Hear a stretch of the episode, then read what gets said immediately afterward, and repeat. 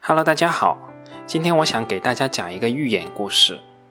这个故事就发生在我们神奇的大 A 股。故事的主角上市公司獐子岛，从2014年扇贝开始首次大逃亡以来，六年的时间里，獐子岛的虾夷扇贝一共死了三次，跑了一次，被冒充了一次。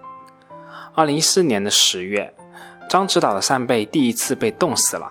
当时，獐子岛公告称。因北黄海遭到几十年一遇的异常冷水团，公司在2011年和部分2012年播撒的一百多万亩即将进入收获期的虾夷扇贝绝收。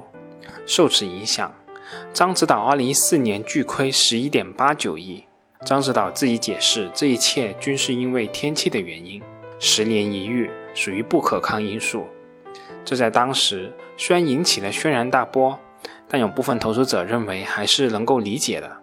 只是扇贝自己觉得有点憋屈，长期以海洋为生的游泳健将，竟然落得一个被冻死的下场。到了2018年的一月，獐子岛扇贝又死了，这一次死亡的原因是饿死。獐子岛发布公告声称，公司发现部分海域底波的下翼扇贝存货异常，预计2017年的业绩由盈利0.9亿至1.1亿元，变成亏损5.3亿至7.2亿元。而在较早之前发布的业绩预告还是声称盈利的，瞬间变成巨亏七亿。扇贝是死了，连同獐子岛大小的股东一起都被闷杀了，想逃也逃不掉。最后，公司在年报中解释，2017年的亏损7.23亿的原因是海洋灾害导致的扇贝受死。到了2019年的三月，这是獐子岛的扇贝是逃跑了。当年公司净利润亏损四千三百一十四万元，理由是扇贝收获总量减少。这一次，张指导公司自己都对扇贝彻底失望了，懒得说理由了。扇贝到底为什么逃跑了，彻底成了不解之谜了。到了二零一九年的十一月光棍节，张指导的扇贝再次发生了意外减产，超过百分之九十，三个亿的扇贝集体暴毙。张指导发布公告称。扇贝存货异常，大面积自然死亡，而且原因不得而知。到了二零一九年的十二月十七号，獐子岛被爆出外来贝加工转卖的情况，随后深交所火速下发问询函。在十九号的晚间，獐子岛回复深交所关注函，声称公司外采的原料用于扇贝产品加工，实为企业正常的经营所需，属于市场化的商业行为。直到二零二零年的六月，证监会下达了行政处罚及市场进入决定书，终于把獐子岛上面的连续剧扇贝跑路进行业绩造假的把戏拆穿，借助北岛导航技术，解决了獐子岛在整个过程中无每日采捕区域记录可以参考的难题，并委托两家第三方专业机构运用计算机技术还原了采捕船的真实航行轨迹。从而认定了獐子岛成本、营业外支出、利润等存在虚假。证监会认定，獐子岛通过虚减营业成本等手段，导致2016年的利润虚增1.3亿，虚增利润占了当期利润总额的158.11%。通过虚增营业成本等手段，虚减2017年利润超过2.79亿元，占当期披露利润的38.57%。獐子岛2016年和2017年连续两年的年度报告存在虚假记载。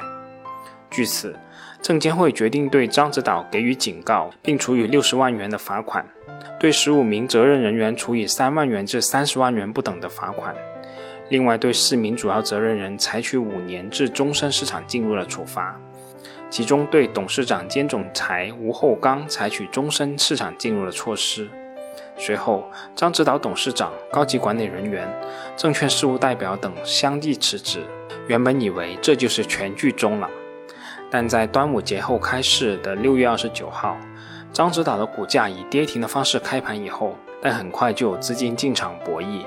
当天，獐子岛的股价大跌百分之八点八二。按照财务造假的剧本，原以为獐子岛的股价会滑向深渊，然后面临市值退市。但让股民意外的是，一个月过去了，獐子岛的股价不但没有下跌，在七月二十七号、七月二十八号和七月二十九号更是连续涨停，在一个月内走出了股价翻倍的行情。股价涨了，就开始有人为獐子岛的暴涨找理由了。这不，獐子岛七月十五号披露二零二零年半年度业绩预告，獐子岛上半年的业绩扭亏为盈，盈利三千万至四千万元。上年同期亏损是两千五百五十八点九七万元，基本每股收益是零点零四元至零点零六元。上年同期基本每股收益是负的零点零三元。尽管公司预计上半年的净利润扭亏为盈，但归属于上市公司股东的扣除非经常性损益的净利润仍然是亏损的。对于业绩扭亏为盈，张指导表示，上半年。受国内外疫情、市场环境变化等因素，公司营业收入同比下降约百分之二十。受闲置海域使用金及租金摊销等原因素影响，海域使用金核算分配计入当期的数额较大，导致相关产品单位成本上升约百分之二十至百分之三十。而獐子岛公司上半年盈利的根本原因是出让了长海县广鹿岛海域使用权及相关资产，以及中央冷藏股权等非经常性损益项目收益，合计约一点二亿元。虽然说獐子岛上半年的业绩是预盈，但主要依靠的还是非经常性损益科目。但这些都不重要了，重要的是谁又能保证这一次扇贝不跑路了呢？难道我们的投资者真的天真的以为这样一家骗子公司未来会讲诚信吗？我作为行内的人员，其实从一开始我就比较关注獐子岛这个事件，甚至这已经成为了一个警示标志，警示我们不要去审那些农业的企业。但最令我感慨的却是调查的困难。可能大众看到证监会的调查结果，认为证监会给出了调查结论。通过高大上的卫星定位等手段，得出了獐子岛造假的结论。但从我的角度而言，我认为证监会是没有调查出獐子岛实际造假的情况的。我们可以看到，说那个船没有实际去那么多个测量点，这个可以说公司的监测工作存在弄虚作假。但这个能得出有多少东西是虚假的结论吗？这里面其实是存在明显的逻辑漏洞的。当然了。证监会走到这一步，确实也骑虎难下。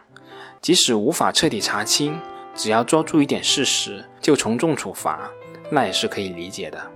只是对于我们个人投资者，或者说对于局外人来说，证监会派出最精干的稽查总队也查不清楚的公司，我们个人真的就能说清楚吗？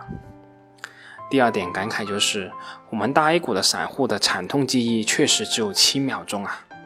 这种“狼来了”的经典桥段反复发生，竟然还能骗进来这么多韭菜，真的是难以想象的。而在这里面，对于基金、险资、外资等等这些大机构而言，张指导肯定就已经进入了净买黑名单了。那这几天跟风冲进去的又是些什么人呢？大部分人买股票的根本目的还是要从交易中获利，所以除了内在价值。这个市场的关注度也是实实在在的购买力，市场喜欢什么，什么就会涨。通俗一点的理解就是，主力在哪里，哪里就有机会。在二零一六年以前，绝大部分时间 A 股还是散户市场，尤其是在二零一二年到二零一五年中，个人投资者在大 A 股的市值的比例还是在不断的提升，是市场的主要购买力量。在这个阶段，市场的风格以游资、题材炒作为主。垃圾股鸡犬升天的现象比比皆是，这是由散户游资的认知和操作风格决定的。从2016年至2019年底，个人投资者占全市场市值的比例在快速下降，机构和外资的持股比例在持续提升。尤其在沪深港通开通以后，外资的大举进入，开启了 A 股的核心资产时代。在未来的很长的一段时间里。可以预见，个人投资者的比例是会持续的下降的，而机构和外资的比例会持续的抬升。这会对我们的市场又造成什么样一个影响呢？无论如何，可以确定的是，这种炒作寓言故事的空间将会越来越少。我们作为一枚弱小的韭菜，真的有必要去做这种刀口舔血的行为吗？起码对于我个人而言，张指导列入黑名单，那是没有任何疑问的。即使它的股价再翻倍，也与我无关。对于农业公司而言，我也选择避而远之。不是说农业公司必然存在造假，但的确概率是有点小高啊。我这点小身板可受不起这等风险的。好了，这次就先说这么多吧。祝大家好运，咱们下次见。